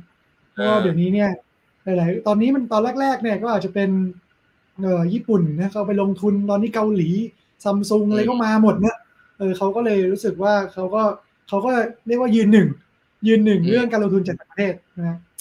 นายกไทยเราก็เลยไปเปิดเอ่อเปิดประเด็นเลยทันทีนะครับอืมนายกนายกเราก็ท่านนายกก็ก็ก็ผมคิดว่าผมคิดว่าเป็นพอยที่น่าสนใจมากนะท่านนายกบอกว่าประเทศไทยเนี่ย เราก็เราก็เราต้องมาช่วยกัน ในอาเซียนเนี่ยต้องมาช่วยกันให้เราพ้นกับรายได้ปานกลางซึ่งแน่นอนมันดีมากถูกไหมก็เพิ่มรายได้ป ระเทศไทยเนี่ยเราคงเอ่อรายได้สามร้อยบาทเนี่ย ท่านก็บอกว่าเรามาแบบนี้สิบปีแล้วนะอืมตอนเนี้ยประเทศไทยเราอาจจะอยู่ประมาณสักสามร้อยห้าสิบาทอะ มันก็ผ่านมาสิบปีก็ปีละเปอร์เซ็นต์อะอืมขึ้นเงินเดือนปีละหนึ่งเปอร์เซ็นต์อะ มันก็ไม่ได้หรอกใช่ไหมเออมันก็น้อยไปนะ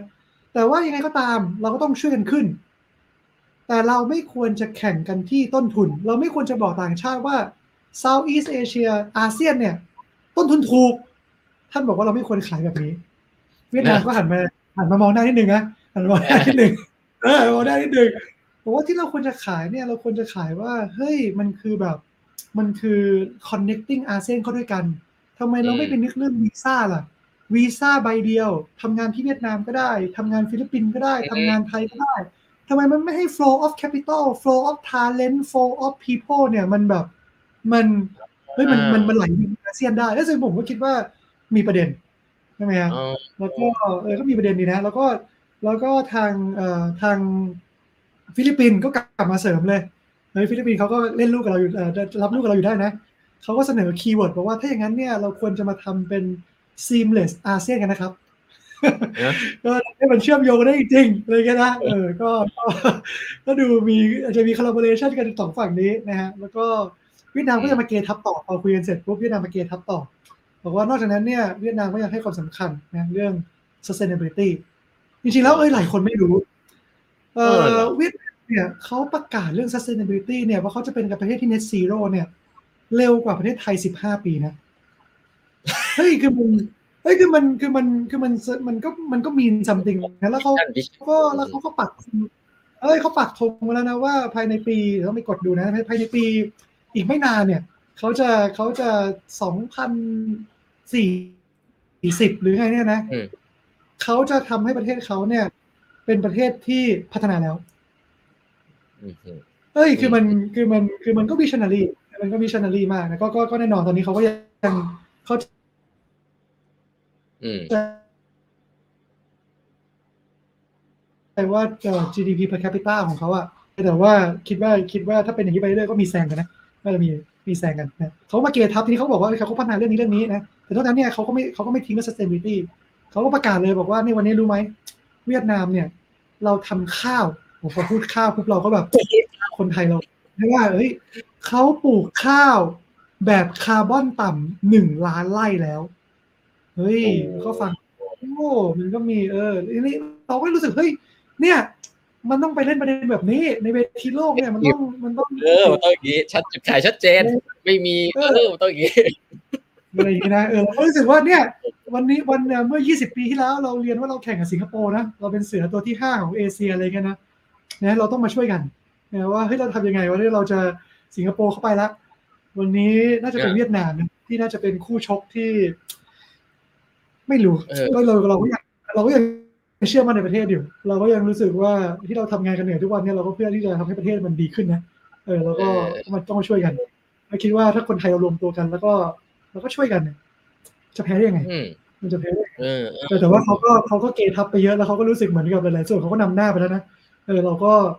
เราก็คงต้องคงต้องต้องต้องทำงานหนักกว่าเดิมอืมอืมอืม รู้สึกถึงความ aggressive ของผู้นำแบบแบบเป็น character นะคนเพื่อนเพื่อนเวียดนามหลายคนก็เป็นอย่างเงี้ยก็จริง ๆ ก็ต้องบอกว่า ก็มันก็มี character ที่ชัดเจนแล้วก็ ก็เข้าใจได้อะมันเป็นบางทีมันเป็น acting action อะมันต้องอยู่ตรงนั้นมันต้อง act อย่างเงี้ยเออมันก็จะได้ดูแบบน่าสนใจแล้วมันก็ก็ชัดเจนดี อืมอืมอืมเอ้ยแล้วมันมีปัญหาเรื่องนี้ผมสนใจเรื่องเขามีคุยเรื่องพวก social issue กันบ้างไหมแบบเอ้ยปัญหาโลกนี้มันมีเรื่อง social นี่ issue ไงบ้างอืม โหเยอะเลยเยอะเลยใช่ไหมเพราะ social issue อันหนึ่งที่เขาคุยกันเนี่ยจริงๆแล้วเอ่อที่ World Economic Forum เนี่ยผมว่าอันเนี้ยหลายๆคนที่สนใจที่เขาไป search ได้นะเพราะมันเป็นข้อมูลที่ public ใช่ไหมเขาก็อืมเขาก็เหมือนกับคล้ายๆกับเขามี Center of Excellence ในหลาย ๆ เรื่องอืมก็คือไอ้พวกอืม Center of Excellence เนี่ยก็คือเขาก็จะไปเอาคนเก่ง ๆ มา professor มหาลัยอะไรเงี้ยนะที่แบบอาจจะ top U ทั่วโลกเลย แล้วก็มาทำรีเสิร์ชร่วมกัน ในหลายๆรีเสิร์ชเนี่ยก็คือพอ publish ปุ๊บเนี่ยก็เลยข้อมูลน่าสนใจมีมีข้อมูลอันหนึงที่เขามามาพูดเรื่องของเอ่อเรื่องของ wealth แล้วก็พวกแบบเอ่อ wealth gap อะไรพวกเนี้ยนะเขาบอกว่าคนรวย10%ของโลกเนี่ย เป็นเจ้าของทรัพย์สิน76%เออของโลกอยู่ตอนนี้ปัจจุบัน คนแค่อืม10%แต่ว่าทรัพย์สินเนี่ย76%แล้วคนอีกครึ่งหนึ่งเนี่ย คนอีกครึ่งโลกเลยนะอืมครึ่งโลกที่อยู่ข้างล่าง ทรัพย์สินรวมกันอยู่แค่สองเปอร์เซ็นต์อืมเออก็แบบก็เป็นตัวเลขที่แบบ เออว่ะมันก็มันก็ฟังดูว่าโลกนี้เนี่ย มันก็มันก็ยังมีความไม่เท่าเทียมกัน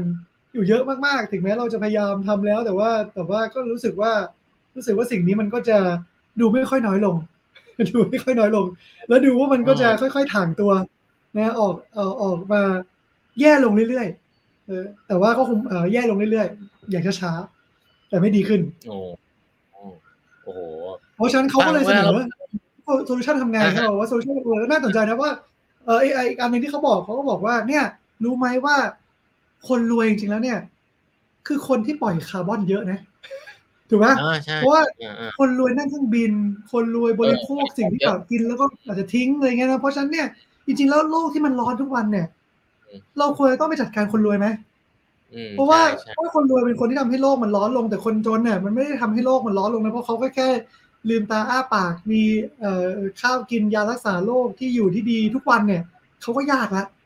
ใช่ไหมมันก็อ่ามันก็เลยกลายเป็นที่มาว่าอ้าวแล้วทำยังไงอะเพราะว่าถ้าเรามาคุยกันแล้วเราไม่มีไม่มีทางออกอะก็ไม่รู้มาคุยกันทำไมเนาะก็แค่จะบ่นๆว่าคนรวยก็รวยไปคนจนก็จนไป มันก็ไม่มีประโยชน์เขาบอกว่าสิ่งที่ต้องทำสิ่งที่เขาแนะนำอ่า professor เหล่านี้เขาแนะนำบอกว่า ต้อง reform ต้องต้องต้องปฏิเอ่อต้องปฏิรูปภาษีอ่า tax เอเออเพราะว่าอเพราะว่าเขาไปดูแล้วภาษีเนี่ยมันไม่ work เพราะยิ่งยิ่งรวยก็ยิ่งจ่ายน้อยอืมยิ่งรวยก็ยิ่งมีวิธีการจ่ายน้อยลงเออเพราะฉะนั้นอืมเนี่ยเรื่องนี้ก็ต้องก็ต้องจัดการโดยเฉพาะอย่างยิ่งเออก็คือภาษีระหว่างประเทศนะภาษีระหว่างประเทศเออเพราะว่าเพราะว่าเพราะว่าคนรวยก็อาจจะเอาเงินไปอยู่ในประเทศที่ภาษีมันจ่ายน้อยอะไรเงี้ยนะเออแต่ถ้า ตอนนี้เนี่ยไม่ใช่เอ่อคนรวยเนี่ยก็อาจจะแก้ยากนิดนึง เพราะตอนนี้เนี่ยที่ OECD เนี่ยเอ่อเข้าใจว่าอีกไม่กี่ปีข้างหน้าเนยนะครับเอ่อบริษัทเนี่ยจะไม่มีการที่แต่ก่อนอะยกตัวอย่างแต่ก่อนนะแต่ก่อนคือประเทศไหนที่ภาษีต่ำเราก็คงอยากจะเอาบริษัทไปตั้งอยู่แถวนั้นเนาะเช่นเนี่ยอย่างที่เราเคยคุยกันอย่างประเทศไทยเองใช่ไหมเราเก็บภาษีอืมจากพวกเอ่อพวกเอ่อ software service ไม่ได้ เราดูหนังเราฟังเพลงต่างๆ ที่เรา subscrip- subscription เนี่ย เราก็เราเขาก็ไปจ่ายภาษีต่างประเทศเนาะซึ่งก็เป็นประเทศที่เก็บภาษีต่ำประเทศไทยก็เลยไม่ได้ประโยชน์แต่ตอนนี้เริ่มดีขึ้นอ่ามีวงมี VAT แต่ตัวภาษีจริง ๆ เนี่ยก็ไม่ได้ช่วยนะต่อไปในอนาคตเนี่ย OECD หรือว่าเอ่อคนที่เขามารวบรวมเรื่องเรื่องประเทศที่พัฒนาแล้วเนี่ยเขาก็บอกว่าต่อไปจะไม่มีแล้ว ไม่ว่าคุณอยู่ประเทศไหนก็ตามอืมเราจะไม่ได้เก็บภาษีคุณเอ่อเรียกว่าเราจะเก็บภาษีคุณตามประเทศที่มันที่ที่ที่มันแฟร์อะอืมที่ ที่เอ่อที่มันถูกต้องอะไม่ใช่ไม่ใช่ ไม่ใช่ให้คุณไปเออไม่ใช่ให้คุณไปอยู่ประเทศที่ภาษีถูกๆ อย่างเดียวอืมแต่อันเนี้ยอืมถ้าทำได้จริงเนี่ยมันก็น่าจะช่วยเอ่อบริษัทโดยเฉพาะที่บริษัทจดทะเบียนหมายถึงว่าทำให้มันทำให้ทำให้เวลมันดีขึ้นแหละแล้วได้ทำให้ tax มันดีขึ้น แต่ว่ามันก็อาจจะไม่ได้ช่วย owner นะหมายถึงว่าไม่ได้เป็นไม่ได้เก็บภาษีกับเจ้าของนะเพราะเจ้าของไม่ไปบุกบริษัทธรรมดาอยู่ เออ มันเป็นมันของบริษัท ก็อาจจะต้องไปจัดการเรื่องนั้นต่ออะไรกันนะเออก็อันนี้ก็เป็น เป็นอะไรที่น่าสนใจนะที่เขาคุยกัน อืมอืมอืมอืมพูดเรื่องอินคัมแก p นี่คือเวลาผมฟัง stat อะเวลาคนในในแบบ global บอกว่าสิบเปอร์เซ็นมี own asset เจ็ดสองเปอร์เซ็นนี่จริง ๆ มาเมืองไทยนี่แย่กว่านี้อีกนะ อันนี้เรานี่แม่ง below average ของโลกเลยนะ เออ stat เมืองไทยอะไอ้ประมาณแบบเออ single digit โอนแปดสิบเปอร์เซ็นต์เลยอะง่ายอ่าเออเออนี่นะอันนี้อันนี้เป็นข้อข้อมูลโลกคือถูกเรียนนะอืม จริงฮะอืมจริงจริงเออน่าน่าสนใจเอ้ยมีคนถามมีน้องเออน้องน้องเจสถามมาน่าสนใจถามว่าแบบเออเรื่อง sustainability อย่างเงี้ยอะพี่พี่คิดเอ่อขยายความหน่อยได้ไหมมันมีประเด็นอะไรบ้างเรื่อง sustainability คิดว่าพูดเรื่อง climate ไปแล้วเรื่อง CO2 อะไรพวกเนี้ยโลกร้อนหรือเปล่าฮะหรือว่าแล้วมีอะไรอีกไหมที่เป็นเอ่อเขาพูดถึงประประเด็นไหนเป็นพิเศษหรือเปล่าจริง ๆ เวลาพูดถึง sustainability เนี่ยเราก็เราก็จะบอกว่ามันก็คือมันก็คืออ่าคนอยากจะพูดถึงเรื่อง ESG นะถูกไหม ESG environment ก็คือ climate ใช่ไหม เอ่อ S เนี่ยคือ social social ก็คือก็คือเรื่องพวกนี้แหละเออให้เรื่องเอ่ออืม gender equality ถูกไหมอ่าหรือว่าการทำงานในองค์กรอืมหญิงชายเป็นยังไงอะไรกันนะก็ก็พวกนี้ก็อืมก็มีก็มีได้คุยกันนะฮะแล้วก็อืมแล้วก็จริงๆนะอันหนึ่งที่ที่ที่โชคดีมากได้ได้เป็นตัวแทนประเทศไทยนะไปไปอยู่ในอืมเวทีที่เป็น UN เอ่อ global compact นะก็คือ UN เนี่ยเขาจะมีองค์กรหน่วยงานประมาณสักสองหมื่นห้าพันบริษัทที่สมัครเข้าไป นะแล้วก็อืมเราก็สมัครเข้าไปก็จะไปจัดเอ่อ drive เรื่องพวกนี้แหละ ในองค์กรให้เกิดขึ้นก็คือเรื่อง sustainability ก็คือ ESG นะ drive ให้เกิดขึ้น ก็นี่ก็ไปเอ่อก็ไปนั่งเอ่อก็ไปนั่งเอ่อคุยกันนะในในเอ่อในเวทีโต๊ะกลม แล้วก็ข้างๆก็เป็นซีอของไอเกียนั่งอยู่ข้างกันนี่แหละเออแล้วก็ก็ก็ก็คุยกันก็เราก็คุยกันเรื่องเอ่อ gender equality นะ ซึ่ง จริงๆแล้วเนี่ยตอนตอนที่ตอนที่พี่ไปแชร์จริงๆแล้วพี่ว่าเมืองไทยเนี่ย จริงๆเรามีความผู้หญิงบ้านเราเก่งไงเรามีความประเทศไทยไม่ค่อยมี เรารู้สึกว่าไม่ค่อยมีปัญหาเรื่อง gender equality นะอืมเพราะว่าถือว่าเพราะว่าอะอย่างสมมติยกตัวอย่างที่ไรซ์เองอะเราคิดว่าเรามีปัญหาเรื่องผู้ชายเราเนี่ยเออเป็นเป็นเป็นประเภทที่แบบ เราถูกกดขี่หรือเปล่านะเพราะว่าผู้ชายเราน้อยไงด้วยงานบริการเนี่ยที่เราทำงานบริการเยอะ เรามีผู้ชายประมาณ20% ผู้หญิง80เพราะฉะนั้นเนี่ยเรื่อง gender equality เนี่ยต้องคำถามว่าเราจะจ้างผู้ชายมากขึ้นได้ยังไงเออเออเราก็เลยบอกว่าเอ้ยจริงๆแล้ว หรือว่าหรือว่าแม้กระทั่งตอนที่เราไปแชร์เราก็ภูมิใจนะ อย่างที่ Rise เองเนี่ย เรามีบอร์ดนะครับเป็นผู้หญิงเนี่ย40%เออซึ่งก็ซึ่งก็เราก็เลยรู้สึกว่าเอ้ยอันเนี้ยเป็นเรื่องที่เราภาคภูมิใจแล้วเราก็ไปแชร์ที่นู่นด้วย ว่าเออจริงๆแล้ว gender equality เนี่ยมันจะเกิดขึ้นประเทศอื่นนะ แต่ประเทศไทยอะเราก็มีผู้หญิงเก่งๆ ผู้หญิงที่เป็น CEO บ้านเราเนี่ยเวลาอย่างปีที่แล้วบางกอกโพสต์ประกาศมาท็อปอืม10 CEO ผู้หญิงเราก็บอกเฮ้ยทุกคนก็ทุกคนก็ well recognize หมดใช่ไหมครับอืมก็เรารู้สึกว่าเออประเทศเราเป็นประเทศที่ผู้หญิงเราเก่งเออเราไม่ค่อยได้มีปัญหาเรื่องเรื่อง gender equality ตรงนี้แล้วเราก็อันนี้ก็เป็นตัวอย่างที่เราที่เราไปแชร์ที่นู่นนะซึ่งซึ่งแน่นอนในต่างประเทศเนี่ยเขาก็มีปัญหานี้แหละ เพราะบางประเทศเนี่ยนะครับก็ก็ไม่ไม่มีผู้หญิงเลยนะหมายถึงว่าในผู้หญิงในในระดับ leadership เนี่ย นะก็ผู้หญิงน้อยมาก CEO นี่แทบจะไม่เห็นเลยอะไรเงี้ยก็เออก็ก็เป็นสิ่งที่เขาต้องเขาก็เลยหยิบยกประเด็นเหล่านี้ขึ้นมาอืมส่วนครับเรื่องอื่นๆที่ที่เอ่อที่ไปแชร์ที่นู่นก็น่าสนใจเดี๋ยวเล่าเล่าเรื่องนี้ให้ฟังก็ตลกดีนะอันนี้ก็อันนี้ก็ประสบการณ์ตรง ก็คืออมตอนที่เอ่อเราก็เอาเรื่องนี้ไปแชร์ที่ดาวอสด้วยก็คือว่าเอ่อก่อนหน้าไปดาวอสอยู่ประมาณหนึ่งเดือนพอดีได้ไปได้ไปที่สวีเดน นะก็พาคณะอืมผู้บริหารคนไทยไปที่สวีเดนมา ซึ่งสวีเดนเนี่ยเขาก็ถือว่าเป็นประเทศที่เรียกว่าพัฒนา แล้วก็เรื่อง sustainability อืมดีมากระดับระดับโลกนะนะ top top top top top five ของโลกเลยนะเราก็ไปดูเอ่อเอ่อสิ่งหนึ่งเนี่ยที่เรารู้สึกว่าทำไมประเทศที่เป็นประเทศกำลังพัฒนาอย่างประเทศเราเองก็ตามเนี่ยเฮ้ยเวลาที่เราจะพูดคุยกันเรื่อง sustainability เนี่ยหรือการเอาพูดง่ายๆเรื่องแยกขยะแล้วกันอืมยากมากเลยใช่ยากมากเลย เพราะว่าแบบ เออเพราะว่าเพราะว่าเคสเนี้ยพอไปเห็นแล้วก็เลยถึงบางอ้อก็คือ มีแม่คนไทยนะครับ ที่เขาไปเป็นเหมือนกับอิมิเกรนเนาะก็คือแต่งงานกับชาวสวีเดนอะไรเงี้ยนะแล้วก็ย้ายไปอยู่ที่สวีเดนมีลูกใช่ไหมเออแม่เขาก็น่าจะอายุประมาณสักสี่ห้าสิบละเขาก็มีลูกนะประมาณสองสามขวบลูกเนี่ยนนี้แม่เขาเล่าให้ฟังเนาะลูกก็กลับมาหาแม่ที่บ้าน เราก็มาบอกแม่ว่าแม่เนี่ยทำไมแม่ยังแยกขยะผิดอยู่เลย แยกขยะผิดอยู่เลย คือเพราะว่าหนูว่าแยกถูก ที่โรงเรียนอะสอนหนูตั้งแต่สองถึงสามขวบอะคือเราก็เลยเข้าใจไงว่า อ๋อไอ้ที่นู่นเนี่ยมันเหมือนกับเราทำเป็นกิจวัตรอะทำทุกวันอะแล้วก็ทุกคนที่โรงเรียนก็ทำหมดอะมันก็เลยไม่ผิดไงก็เลยรู้ว่าอันนี้ต้องช่องนี้อันนี้ช่องนี้แล้วก็ทุกคนที่โรงเรียนก็ทำหมดเพราะมันปลูกฝังแต่เด็กใช่ไหมเราก็คำถามเราก็ย้อนกลับเฮ้ยเพราะฉะนั้นการศึกษาประเทศเราถ้าเราจะบอกว่า เราอยากให้ประเทศเราไม่มี sustainability เนี่ย การศึกษามันต้องปรับหรือเปล่าตัวเราต้องเราต้องปลูกฝังเรื่องนี้ก็จะเด็กเลยหรือเปล่า ถูกไหมเพราะว่าวันนี้เราก็ยังคิดว่าเรายังแยกขยะไม่ถูกเลย ยังยังแยกได้ไม่ถึงร้อยเปอร์เซ็นต์นะยังแยกไม่ถึงร้อยเปอร์เซ็นต์นะถึงก็จะมีการทำเทรนนิ่งแล้วเอาโหเอาวิทยากรข้างนอกมาทำเทรนนิ่งทั้งออฟฟิศนะวันปีก่อนเนี่ย เราเอาขยะเปียกทั้งออฟฟิศเนี่ยมากางรวมกันในห้องในห้องในห้องในห้องออดิทอเรียม แล้วก็ให้ทุกคนใส่ถุงมือมาแยกมือกันนะเพื่อจะได้เรียนจริงๆว่าตกลงแล้วเราแยกยังไง แต่ถึงกระนั้นเนี่ย พอเราไม่ได้ทำแต่เด็กเราไม่ได้ทำทุกวันเนี่ยให้ไปแยกใหม่วันนี้ก็ ก็ก็ก็มั่นใจแต่ก็ไม่แน่ใจว่าจะร้อยเปอร์เซ็นถูกไหมเออเออเป็นสิ่งที่สิ่งที่เราคิดว่า เราคิดว่าต้องปลูกฝังตั้งแต่เด็กอืมอืมอืมอืมอืมอืมอืมน่าสนใจ เอ๊ะแล้วพี่คิดตะกี้พี่คิดพูดเรื่องเรื่องของเอ่อไรซ์ไปไปเอ่อมีไปทำอะไรที่ดาวอสเนี่ยแล้วแล้วจริง ๆ แล้วไอ้เรื่องนี้นี่มันเกี่ยวกับองค์กรไหมพี่ หมายถึงว่าองค์กรนี่ที่ องค์กรที่จะทำเรื่องพวกนี้เนี่ยตอนเนี้ยเขาเขาต้องทำยังไงบ้างไอ้พวก sustainability อะไรแบบเนี้ย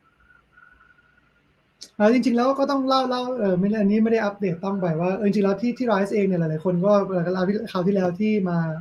ไลฟ์กับต้องใช่ไหมเราก็บอกว่าที่ RISE ถ้าจำกันได้เนี่ย เราก็มี mission ที่จะเพิ่ม1% GDP ประเทศไทยนะเออเป็น mission บ้าๆนะที่ออกมาเมื่อ7ปีที่แล้ว แล้วเราก็บอกว่าวิธีการ drive ของเราก็คือ เราก็ไปดึงเอา สตาร์ทอัพเก่งๆ ดึงเอาเทคโนโลยีเจ๋งๆ เข้ามาช่วยองค์กร ให้สร้างธุรกิจใหม่ให้ลดรายได้นะแต่สิ่งแต่สิ่งที่เรามา reflect ตอนประมาณช่วงช่วงเอ่อสองปีที่ผ่านมาเนี่ย เราก็ reflect ว่าเฮ้ยเราภูมิใจมากเลย วันนี้เรา drive GDP impact ไปแล้ว 2.5 billion US หลายแบบเป็นแสนล้านนะแต่เราไม่แน่ใจนะ ว่าสิ่งที่เรา drive ไปแล้วเนี่ย เราทำให้คนรวยเขารวยขึ้นแต่โลกมันแย่ลงหรือเปล่า คือทำให้บริษัทที่เขามีตังก็ดีขึ้นนะเขาก็ drive GDP เขาก็อาจจะไปจ้างคนมากขึ้น พี่น้องประชาชนเลยก็ได้เงินมากขึ้นอะดี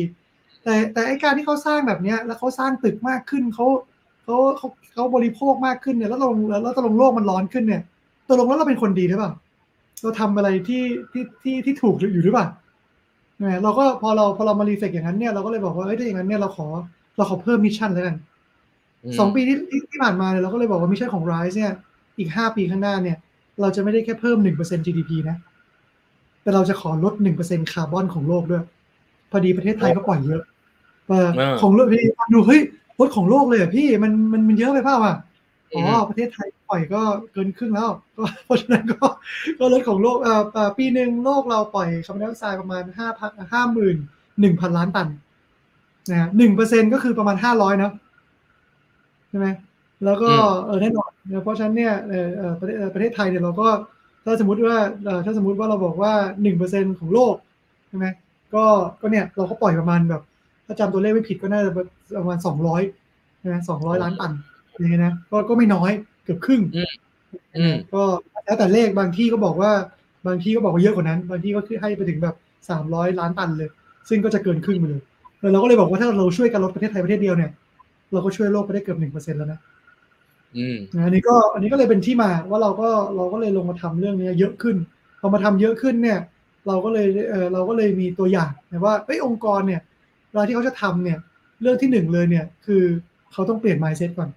วันนี้เนี่ย mindset ขององค์กรส่วนใหญ่เนี่ย ยังคุยกันเรื่องเราเรียกว่า compliance อยู่ compliance คืออะไรคือเอาก็เนี่ยตลาดหลักทรัพย์บอกว่าต้องมีเรื่อง sustainability อยู่ในวัน report นะ ต้อง report ใช่ไหม กฎต่างๆ ก็จะเข้มข้นมากขึ้นอะเราออกกองทุน ESG กันจะได้จะได้กระตุ้นใช่ไหมคือคือคือมันเป็นมันเป็นมาตรที่ที่เขาทำก็ก็ก็ก็ถูกต้องแล้วก็ต้องทำแหละแล้วก็มีภาครัฐมาช่วย support ซึ่งที่ผมพูดเนี่ยเป็นเรื่องที่ดีนะ เพราะว่าการที่สิ่งเราอะไรก็ตามมันจะเคลื่อนตัวไปได้เนี่ยมันจะเกิดการเปลี่ยนแปลงได้เนี่ยมันคงต้องเริ่มต้นจาก policy มันคงต้องเริ่มต้นจาก incentive ที่ที่องค์กรจะได้หรือเขาจะได้ทำตามนี่ก็ถูกต้องนะแต่ว่าถ้าเกิดสมมติเราคิดไป beyond นั้นเนี่ย เราก็เลยคิดกันว่าเฮ้ยเราทำให้ทำให้เรื่อง ESG หรือเรื่อง sustainability เนี่ย ไม่ใช่ compliance ไม่ใช่กฎ ไม่ใช่สิ่งที่ต้องทำตาม แต่เป็นอาวุธชิ้นใหม่ขององค์กรได้ไหมอืม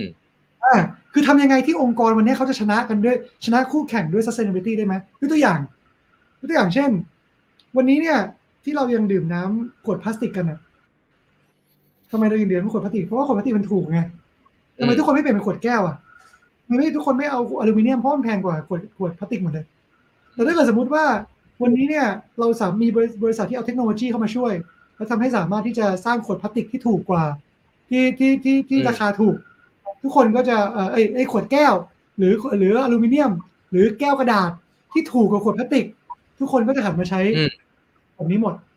ใช่ไหมฮะก็ซึ่งวิธีการแบบนี้ถ้าเกิดสมมติว่าทำได้เนี่ย มันก็เลยกลายเป็นแต้มต่อนะ ทางธุรกิจนะ อีกตัวอย่างหนึ่งที่ที่เห็นชัดเลยก็คือเรื่องนี้ก็เคยเล่าให้ฟังนะว่าแบบตอนนั้นไปญี่ปุ่นมาเออเราสองคนก็นักวิ่งอยู่แล้วนะก็ไปที่ญี่ปุ่นมาก็เลยไปไปเจอรองเท้ายี่ห้อหนึ่งที่ญี่ปุ่นชื่อออนแต่ก็เขาขายทั่วโลกเลยเออออนเขาแปะป้ายหน้าร้านไว้เลยว่าเนี่ยมันเอ่อมีรองเท้าร้อยเปอร์เซ็นต์รีไซเคิลเราก็บอกว่าเฮ้ยเราเป็นสายสแตนนะ เราต้องขับ EV ด้วยงั้นเราต้องไปจัดแต่ว่าเราก็เราก็เป็นสายที่เราบอกว่าเฮ้ย ของที่เราใช้ก็ต้องดีด้วยเราไม่ใช่จะรักโลกโดยที่โอ้โหแม่งวิ่งไม่ได้ว่ะรองเท้าคู่นี้มันวิ่งมาก็เลยไปขอลองใส่ เบอร์สิบมาเลยเนาะลองใส่ดู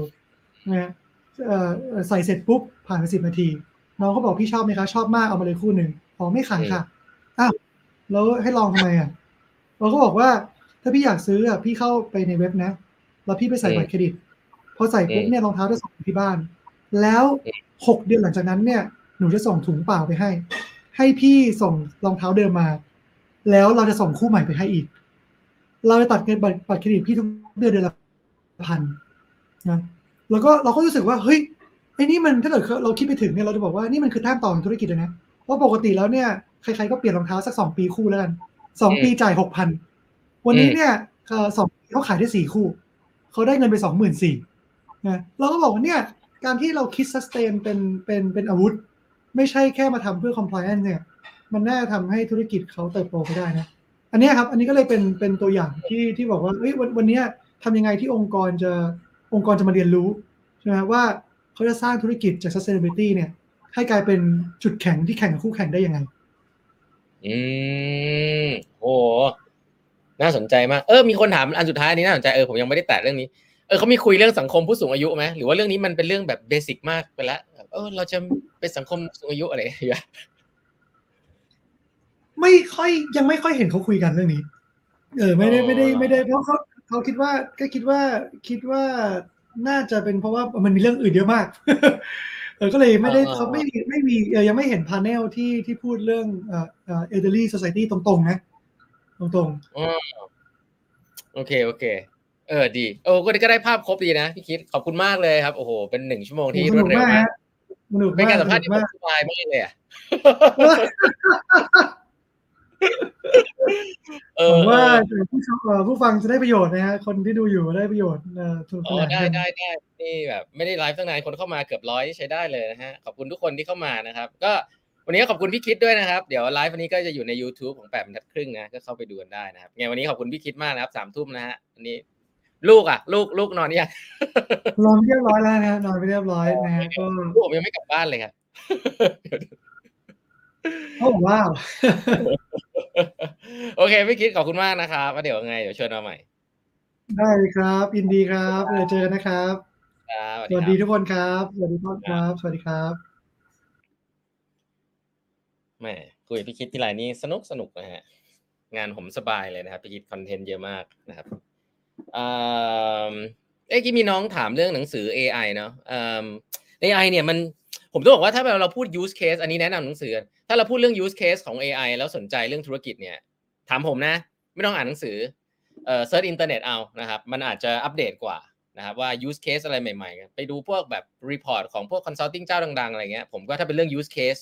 ดูพวกนั้นจะดีนะครับ แต่ถ้าเป็นหนังสือที่ AI ที่ตอนนี้ผมคิดว่าคนพูดถึงเยอะแล้วผมมีเล่าให้ฟังในแปดพัดครึ่งไปที่เกี่ยวกับความดีของ AI ว่าเฮ้ยมันดีฟลงไปแล้วมันจะต้องมีเรื่องของการควบคุมอย่างไรเนี่ยที่เขาคุยกันอยู่อะ The Coming Wave ค่อนข้างดีนะครับของมุสซาฟาซูเลมนนะครับที่คนที่ทำ Deep Mind นะครับค่อนข้างดีแล้วก็อันนี้แนะนำหนังสืออีกเล่มแล้วกันนะอันนี้ผมเลือกมาเองจาก Asia Books นะฮะอันนี้ขอบคุณทาง Asia Books ด้วยนะฮะเออ The Right Kind of Wrong นะฮะหนังสือแนวนี้เนี่ยผมจะชอบเพราะอ่านแล้วจะรู้สึกเลยว่า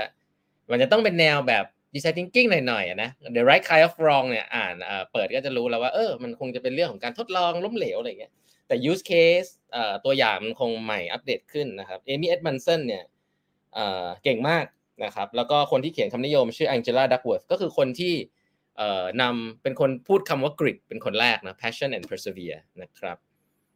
คนแนะนำด้านหลังก็คืออดัมแกรนอันนี้เจ้าประจำแล้วอดัมแกรนนี่แนะนำคนเยอะมากเลยนะฮะหลังๆเวลาอดัมแกรนแนะนำหนังสือก็จะรู้สึกเฉยๆนะเพราะเขาแนะนำเยอะไปหน่อย แต่คนนี้แนะนำหนังสือเล่มนี้ Ed Catmull ใครรู้จักบ้างอ่า Ed Catmull ก็คือ co-founder ของ Pixar นะครับเขียนหนังสือที่ดีมากเลยนะใครทำเรื่อง innovation ที่ผมแนะนำเลยหนังสือที่เป็นดี top 5เลยนะ Creativity, Inc. นะครับ Ed Catmull เนี่ยเป็น co-founder ของ Pixar นะครับ work กับ Steve Jobs ในช่วงที่ Steve Jobs มา take over Pixar เนี่ยโอ้โหเขาก็จะเล่าเรื่องการทำงานในพิกซ่าน่าสนใจมากนะครับก็ไปดูกันได้เนาะแนะนำหนังสือ ขอบคุณทางเอเชียบุ๊กด้วยนะฮะที่สนับสนุนหนังสือมาโดยตลอดนะครับ โอเค วันนี้ก็ดึกแล้วนะฮะ เดี๋ยวขอลาทุกท่านไปก่อนนะครับนนี้มีคนบอกใส่เสื้อสีแดงใช่ฮะตุ๊ดจีนฮะตามสไตล์ต้นตระกูลนะฮะโอเค แล้วเดี๋ยวคุยกันครับ กับ 8บรรทัดครึ่งนะฮะอย่าลืมฟังพอดแคสต์กันนะทำอยู่ทุกวันนะครับ เราก็ยังอัปเดตหนังสือเล่าเรื่องนู้นเรื่องนี้ให้ฟังเกี่ยวกับเรื่องของคนทำงานนะครับ ตอนนี้ตอนที่หนึ่งพันเจ็ดร้อยห้าสิบสามแล้วนะฮะพรุ่งนี้ถึงพันเจ็ดร้อยห้าสิบสี่โอเคแล้วเดี๋ยวพบกันใหม่นะครับเเมื่อไหร่เดี๋ยวเล่าให้ฟังทีในเพจกันครับวันนี้ลาไปก่อนนะครับ สวัสดีครับ